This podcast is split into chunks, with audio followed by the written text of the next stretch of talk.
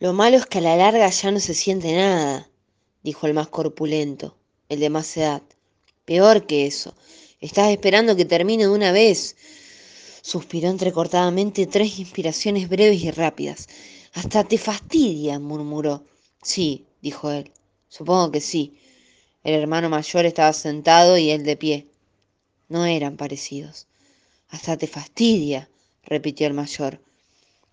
El más joven le puso vagamente una mano sobre el hombro, por un momento dio la impresión de que iba a tocarle la cara. Fue algo tan fugaz que no se podía saber si realmente había querido tocarle la cara. Se limitó a posar una mano sobre el hombro del otro y apretar suavemente. Calmate, dijo. Es así. Las cosas siempre son así. Sácate de una vez ese sobre todo, dijo el hermano mayor. No se sabe si acabas de llegar o estás por irte. Acabo de llegar, dijo él. También estoy por irme. El último tren a Buenos Aires sale a la una. ¿Cómo sabes que hay un tren a la una? Él se quitó el sobre todo y lo puso sobre el escritorio. No se sentó. Siempre hubo un tren a la una, ¿no? Y como vos decís, en este pueblo no cambia nada. Nunca hubo un tren a la una. A la una de la tarde sí, pero no a la una de la madrugada. Yo te voy a decir qué hiciste. Averiguaste el horario en la estación. No habías terminado de bajar del tren y ya estabas preguntando qué hora tenías otro para volverte. No discutamos, no discutamos hoy, no estamos discutiendo, te estoy mostrando cómo sos y voy a adivinar algo. Voy a adivinar algo más. Hasta sacaste el pasaje. Seguramente ya sacaste el pasaje para no arrepentirte. No saqué ningún pasaje. El que estaba de pie hizo una pausa. Además, pensaba quedarme esta noche. Pensabas. Quiero decir que no sé por qué dije que me iba a la una. Yo sí sé, dijo el mayor. Porque averiguaste el horario porque sos jodido. Los tres siempre fuimos así, jodidos. En eso sí que nos parecemos vos y yo. De alguna parte de la casa llegaban rumores apagados de voces y la varada de las flores. Él no era jodido, dijo el que estaba de pie. Era un vicio jodido. No se quejó en ningún momento. La gente cuando le duele algo se queja, o grita, o pide alguna cosa. ¿De qué murió? La risa de mayor hermano mayor sonó ahogada y ambigua, una risa profunda que culminó en un falsete como un quejido. Esa sí que es una buena pregunta. Dios mío, ¿de qué murió? El padre estuvo agonizando un año entero y él viene antes, da una vuelta por la noche al pueblo, entra en la vieja casa y pregunta de qué murió. Me hubieran avisado con tiempo, dijo él. El otro desde abajo lo miró. Un reloj de pared dio la campanada de las once y media. Los dos se quedaron un momento a la expectativa como si esperaran otra. Mejor salgamos, dijo finalmente el mayor. Vámonos al patio o a caminar por ahí. El olor de esas flores marea.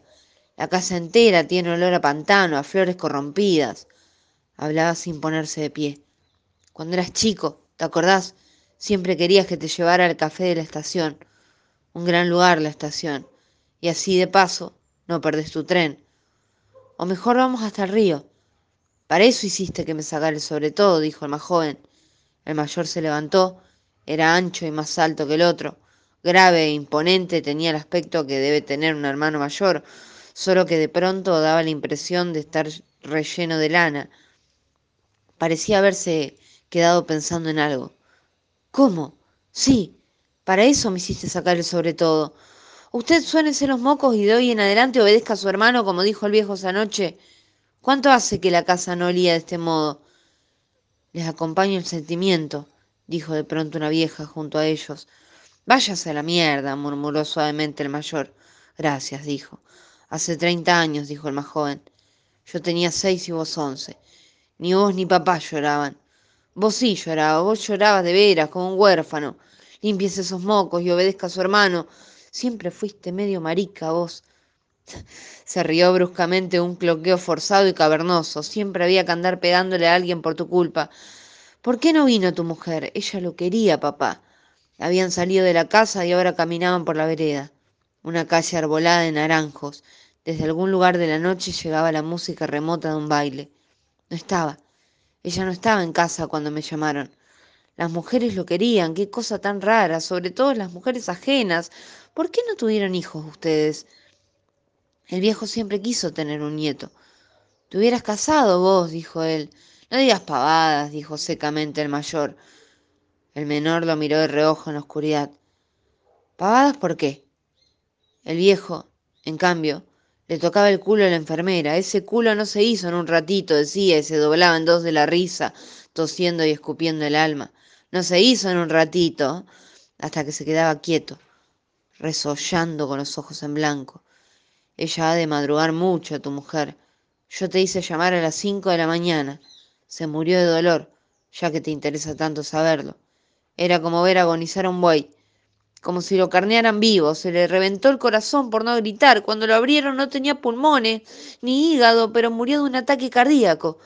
¿Cómo se puede saber lo que le pasa a un hombre si no te dice qué le pasa? ¿Cómo puede saber un hijo qué le duele al padre si el padre mientras se muere les toca el culo a las enfermeras y se ríe? Era un viejo muy jodido, te lo juro. En dirección a ellos venían tres o cuatro personas. La luz de un zaguán iluminó un ramo de flores blancas. Ellos cruzaron la calle y cambiaron de vereda. Pero vos tuviste una novia, dijo el menor. ¿En qué te quedaste pensando? Tuve, sí. Él me la quitó. Papá. Los encontré una tarde a la siesta en la cama grande. Yo había ido a Rosario por un asunto del juzgado y volví antes. Ahí estaban, en la cama de mamá. No te preocupes, no me vieron. Quería tanto un nieto que casi se lo hace él mismo. No debiste dejar a esa chica, me dijo después. Era una buena chica. Hubiera sido una buena mujer. Se parecía a tu madre. ¿Qué se hace con un padre así? No llores, dijo él. Al final te fastidia, carajo. Esta calle está igual, hasta la música parece la misma. Una vez me llevaste a un baile, un año entero muriéndose hasta que uno termina por rezar para que se muera realmente. Nunca supe si le dolía algo. No se puede hacer eso, un hijo no merece eso. ¿Qué te voy a llevar a un baile? Nunca bailé. Me llevaste, era verano, pediste una naranja con ginebra para el nene, dijiste, una bolita, una bolita. Había una bebida que se llamaba bolita, pero eso era antes de que naciéramos, mamá nos contaba. Vos ni debés saber por qué le decían bolita, no lo sé. No solo lo sé, me acuerdo. ¿Por qué? A ver. Por la tapa. En vez de tapa tenía una bolita de vidrio, pero ni siquiera yo vi ninguna, no puedo haberte pedido una bolita. Yo te veía tomar la naranja con ginebra y me parecías un fenómeno. Noches de Budapest. Te apuesto a que ese foxtrot que están tocando se llama Noches de Budapest. ¿Y vos? ¿Yo qué? ¿Qué tomaste? ¿Vos qué tomaste esa noche? No sé qué tomé, pero me acuerdo perfectamente de la bolita de vidrio. Siguieron caminando en silencio la primera vez que estaban en silencio desde que se habían encontrado. Gracias, dijo de pronto el mayor. Ya estoy bien. Ustedes a veces tienen esas cosas.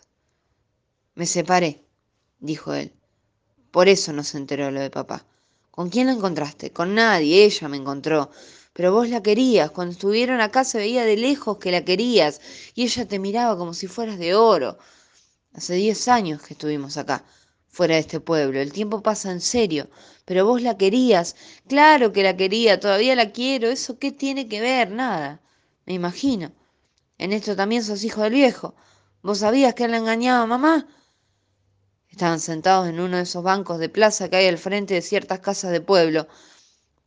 El reloj del cabildo dio la medianoche. ¿Cómo que la engañaba mamá?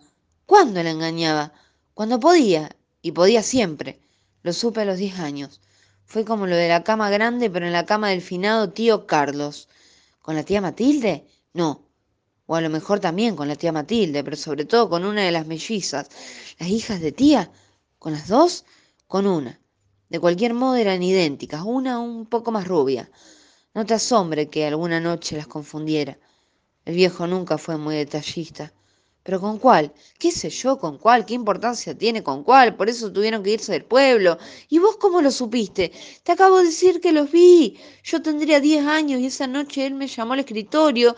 En los grandes momentos nos trataba de usted, ¿te acordás? Usted es muy chico para saber qué es el amor. Yo la quiero a su madre y eso es una cosa, pero hay muchas mujeres en el mundo y eso es otra cosa. Lo importante era no confundir a las mujeres, que son muchas, con el amor que es uno solo y que si mamá llegaba a enterarse a él me cortaba los huevos. No le veo la gracia. ¿Que te los cortó? Perdóname que me ría, pero te los cortó. Seguí, no me hagas caso, estás despertando a los que duermen, si es que duermen. Estos bancos dan siempre una ventana, detrás de la ventana siempre hay un solterón insomne, o una vieja que teje en la oscuridad, o un viejo marica que no sabe qué hacer de su vida. Ponen bancos para que los, los que, que los que andan de noche por la calle se sientan, se sienten y hablen. Contame algo de mamá. Mamá era mamá. No tenía historias. Se pusieron de pie. Un pájaro sobresaltado, un murciélago chocó contra el farol de la esquina. La luz se apagó durante un instante, pero volvió a encenderse de inmediato. El mayor se había tomado instintivamente el brazo del otro, o tal vez lo había tomado del brazo. Puedo quedarme, si querés. El mayor se detuvo, sin soltarlo. ¿Qué cosa rara estás pensando? Yo nada. Pero es cierto. Cuando venía en el tren pensé que yo también estoy un poco solo. El hermano mayor lo soltó. Vos también. ¿Y quién es el otro? ¿O hablas en general? ¿O estás hablando de la gente? Vos y yo no podemos vivir juntos. No dije quedarme a vivir. Ya sé lo que dijiste. Hablame del baile. ¿Qué baile? El baile al que te llevé, el baile de la bolita. Ya te lo conté, me acordé por la música. El más joven se detuvo y giró la cabeza desconcertado. Solo se oía el paso del viento entre las ramas. La música ya no se oía. Cambió el viento, dijo el mayor. Qué raro oír eso. Oír que ha cambiado el viento. En las ciudades nadie dice una cosa así. Nadie se da cuenta cuando cambia el viento. El que se detuvo ahora fue el hermano mayor. En la oscuridad del empedrado se oyeron lentos los cascos de un caballo. Estás de suerte. Aunque no quieras creerlo, eso que viene allá es un Mateo. ¿Cuántos años hace que no ves un coche a caballo? Te invito. ¿Quién te dice que no es el último Mateo del mundo? No tenemos tiempo. ¿Cómo que no? Tenemos casi media hora. Antes de irme quiero verlo. No queda mucho para ver, haceme caso. No hay que mirar a los muertos. Cuando se mira un muerto, en realidad es la muerte la que nos mira. Mejor recordarlo como el baile de la botella de bolita. Vamos, te llevo a la estación. Abelardo Castillo, el hermano mayor.